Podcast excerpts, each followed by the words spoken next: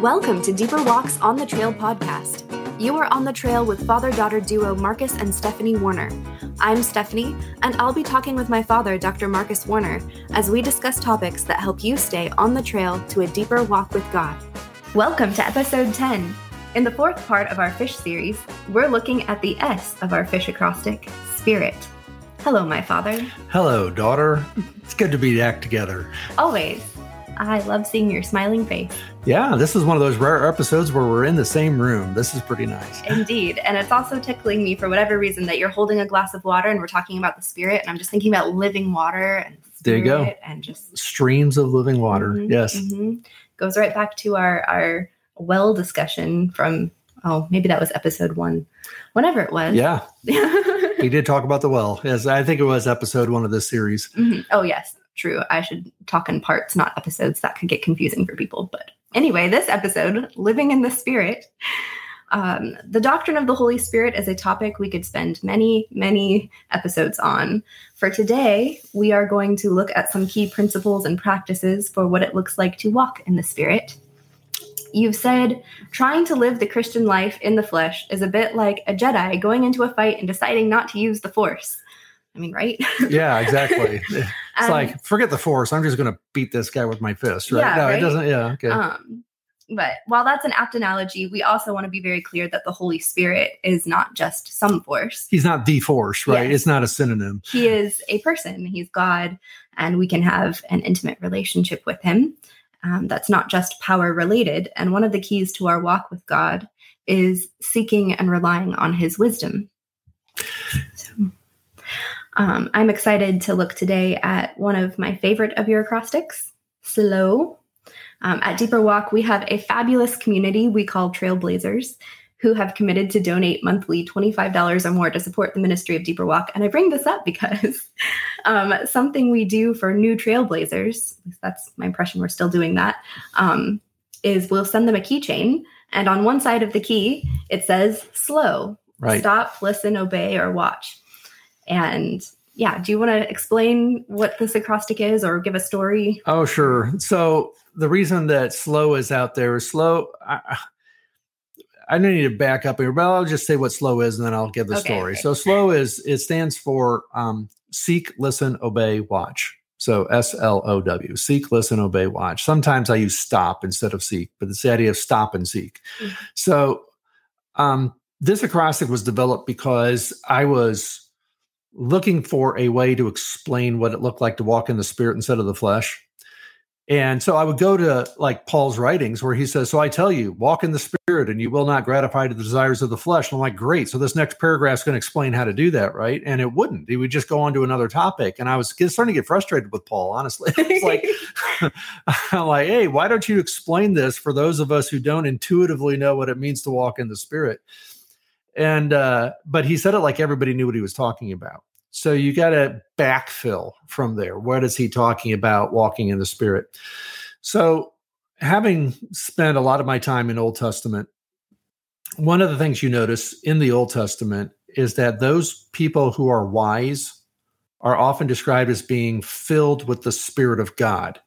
Uh, now, sometimes it's Spirit of the Elohim in Hebrew. So people like Spirit of the gods is sometimes how it's translated. But I think the idea is that the Spirit of God inside someone tends to refer to the idea of wisdom.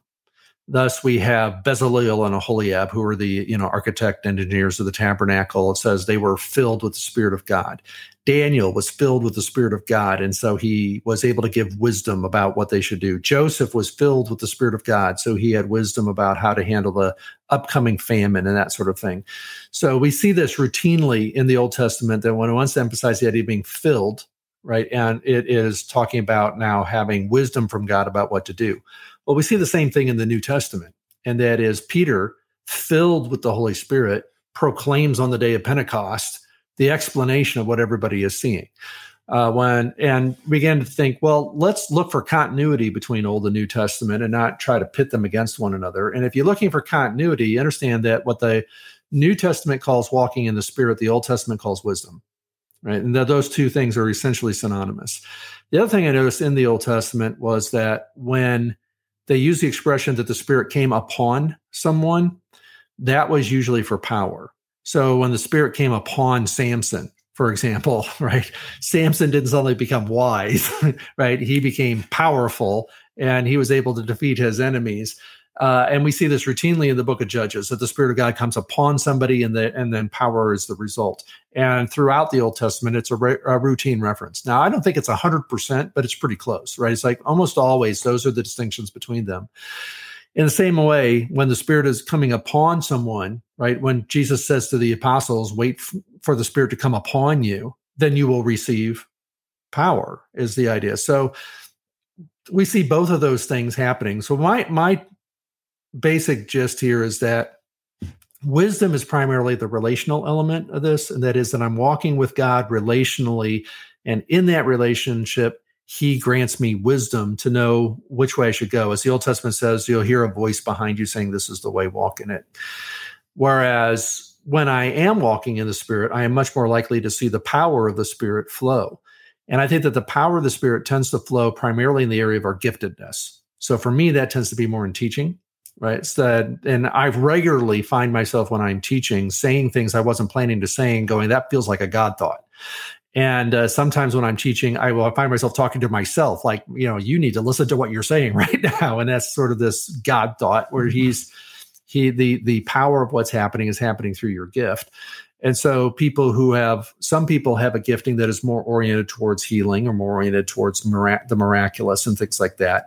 And thus they'll tend to see, uh, um, that power in, in, those contexts more more regularly.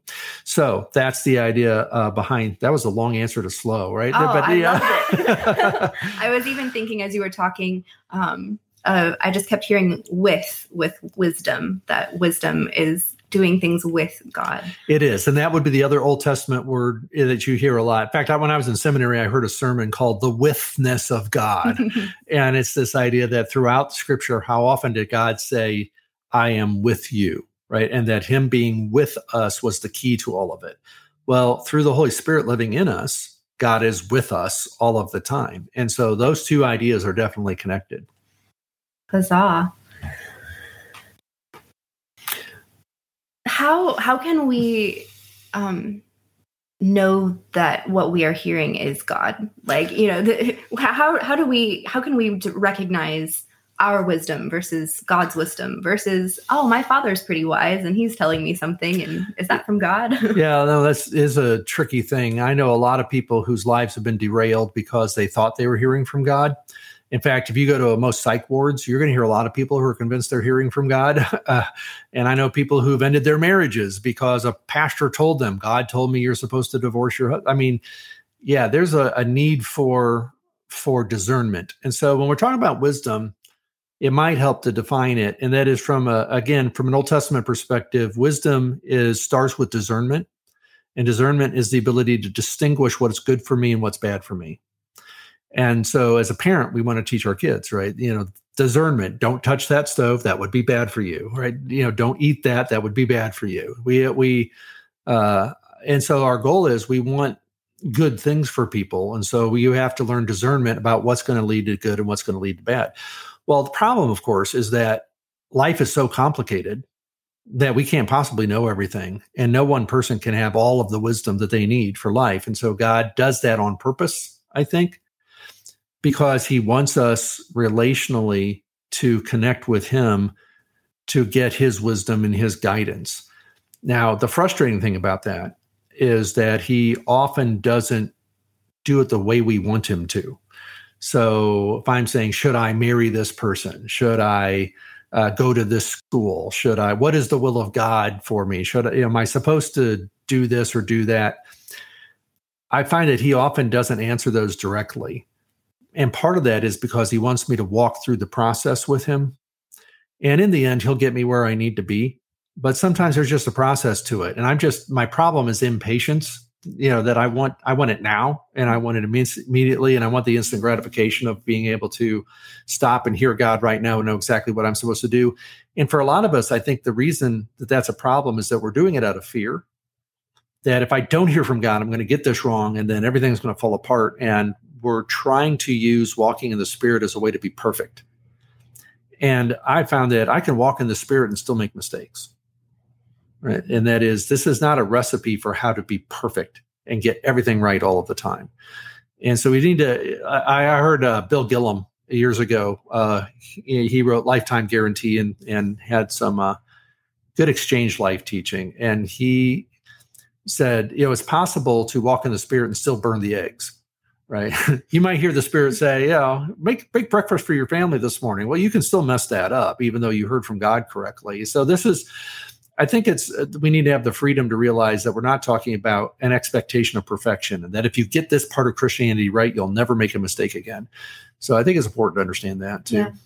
Well, I'm I'm also just dwelling on. Um, I feel like you used to to teach slow more as stop, listen, obey, and you have started teaching it more as seek, listen, obey.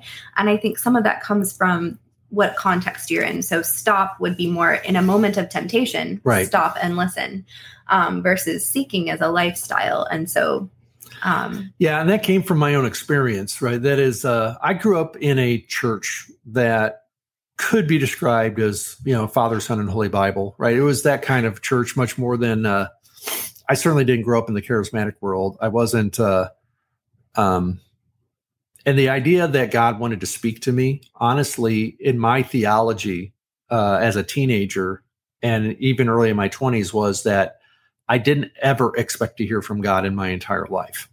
And that if I did, maybe once, maybe twice about something really important. But this idea that I should have a, a conversational walk with God, a listening walk with God wasn't on the radar. My my picture of wisdom was study the Bible and the Bible will fill you and that will make you wise.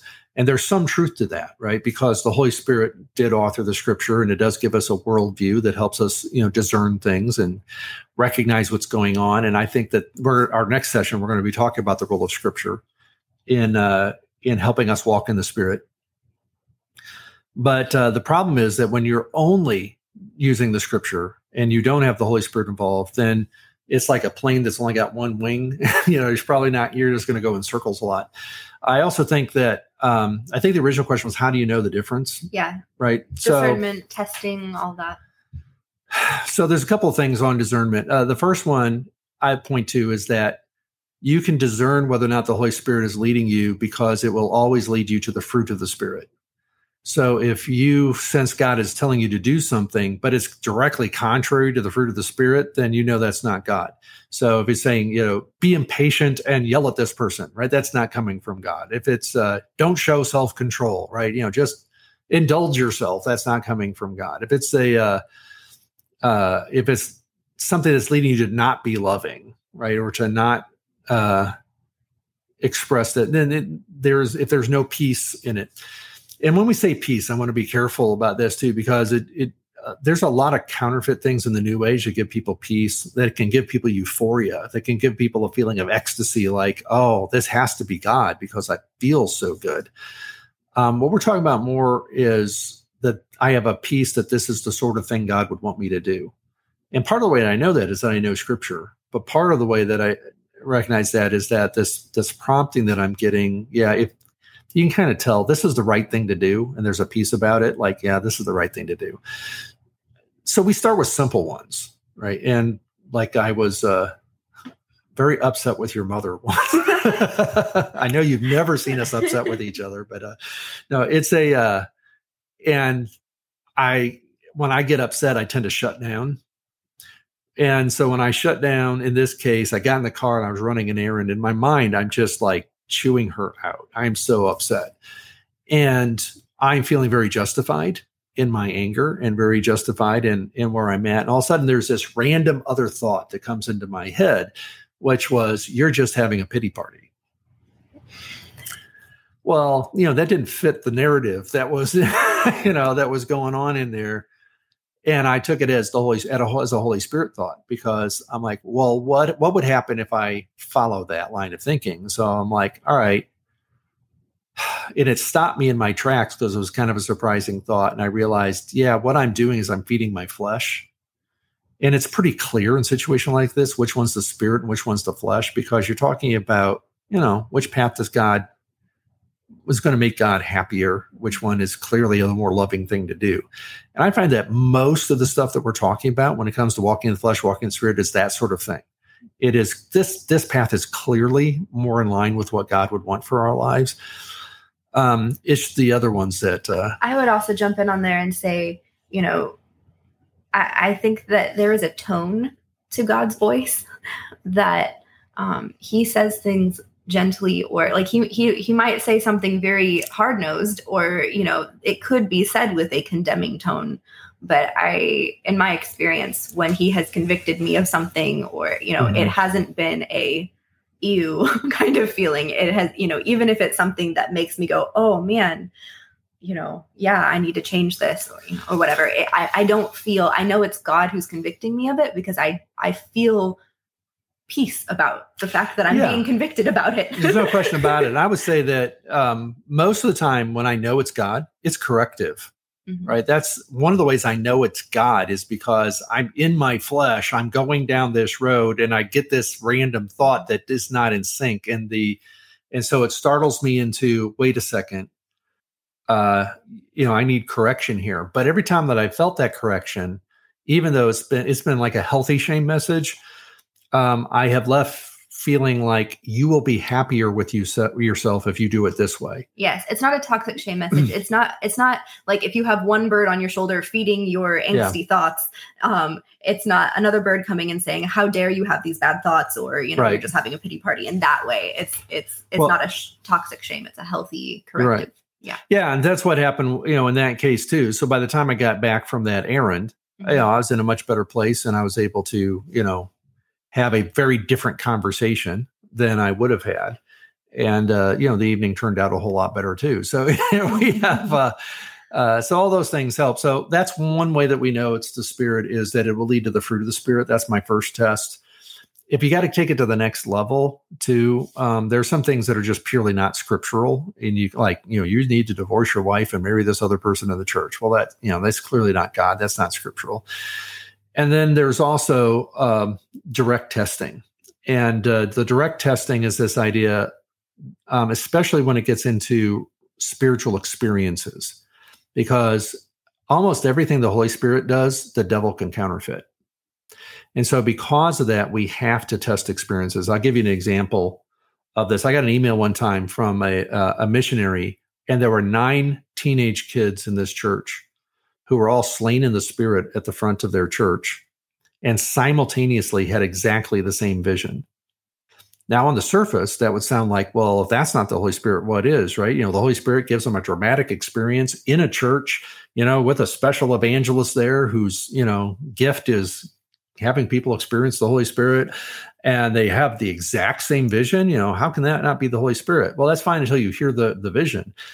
And the vision was essentially teaching pure legalism. And what they did is they visited heaven, they visited hell, and what they what they saw was, uh, for example, Christians who enjoyed Christian rock music were burning in hell.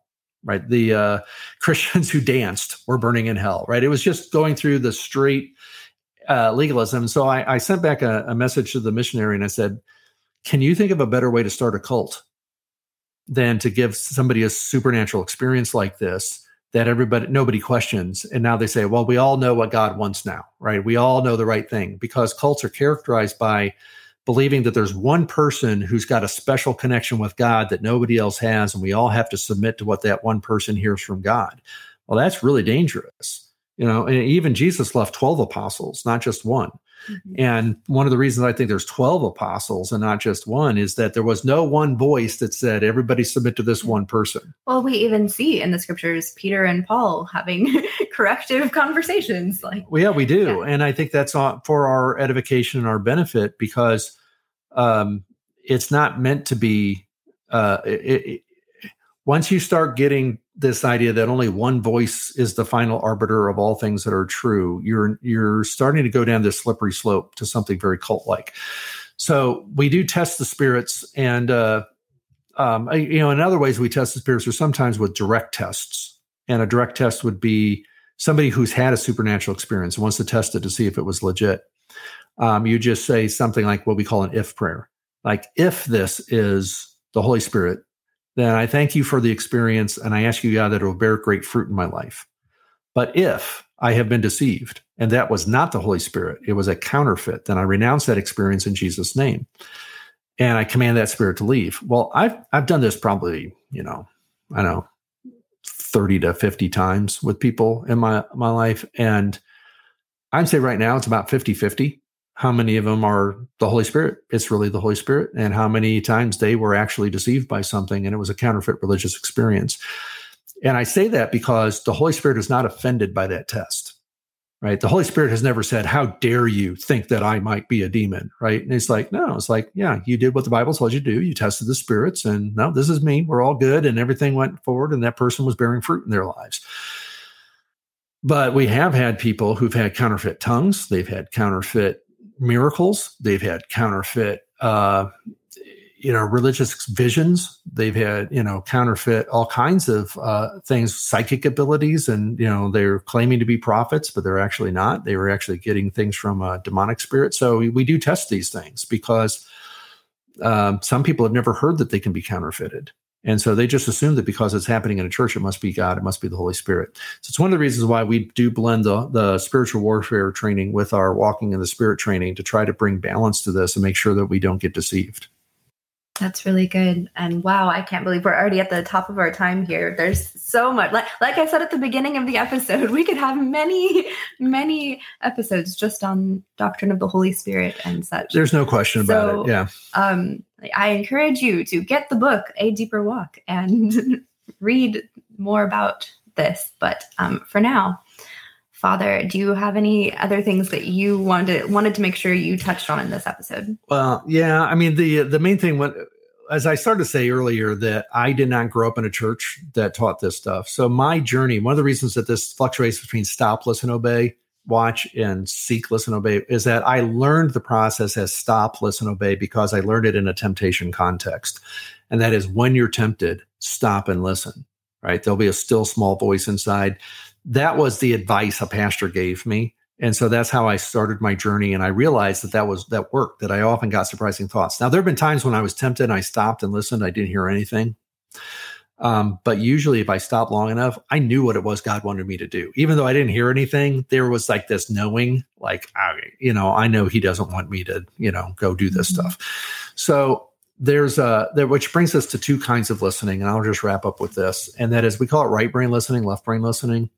Left brain is what most of us expect, and that is that I'm going to get a clear, distinct thought in my mind that is obviously the Holy Spirit, or I'm going to actually have an audible voice or a vision or a dream or something that's going to tell me what to do. Well, that's more left brain hearing. It's where God interrupts us and just makes it clear this is what's going on most of the time i think that our our listening is right brain. So just like right now you and i can look into each uh, in each other's eyes and and we can read each other's body language and i can kind of tell it's like it's time to wrap up right now. But i'm also this is good i don't want to cut it off. You know you can there's a lot you can read just from body language right? And and i'm looking at this like most of our communication is is nonverbal. Well i would call the right brain listening that nonverbal communication with God where we don't hear something per se, but we know what it is God wants us to do. And there's more of a, a sense of knowing or a sense of peace that I'm, I'm, on the right track. I just need to keep going where I'm going. And so I would just uh, encourage people that there's more ways to hear God than just having Him interrupt your life with some sort of a vision or a, a clear word or something like that. There's a more of our daily walk with God is is that right brain kind of connecting with God where we begin to intuit what uh, we sense He's leading us to do. That's awesome. I also uh, feel led to just give a plug to Dawn Whitestone's book, yeah. Strategic Business Prayer. Mm-hmm. Um, it, it is good for more than just business. So yeah, it is. look it up.